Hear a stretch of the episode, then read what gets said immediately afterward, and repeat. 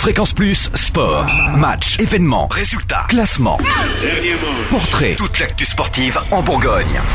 Bonjour Totem, bonjour à tous. En basket, la JDA a engrangé une 13e victoire de rang à domicile face à Cholet samedi dernier en s'imposant 86 à 70.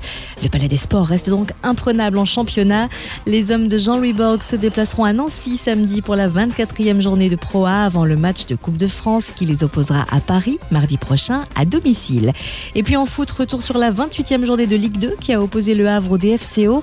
Mauvaise opération pour les hommes d'Olivier Dalloglio qui ont perdu leur deuxième match de la saison à domicile sur le score de 1 à 2. Ils se déplaceront à 3 vendredi avant de recevoir Arles-Avignon le 28 mars.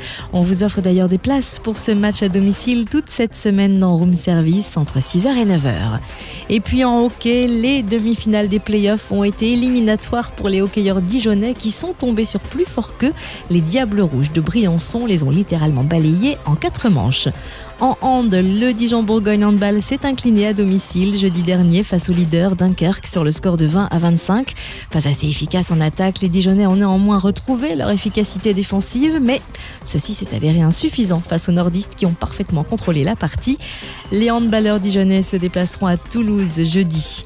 Enfin en rugby, après avoir dominé une équipe de Nevers venue en touriste pendant une heure, le Stade Dijonais a fini par s'incliner en toute fin de match sur le score de 19 à 26.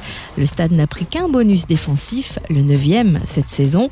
Il se déplace à Vannes dimanche et puis on termine avec Chalon qui s'est imposé chez la Lanterne Rouge Annecy avec le bonus offensif 30 à 9. Deuxième succès d'affilée avant de recevoir la Voulte dimanche à 15h au stade Léo Lagrange pour son dernier match à domicile.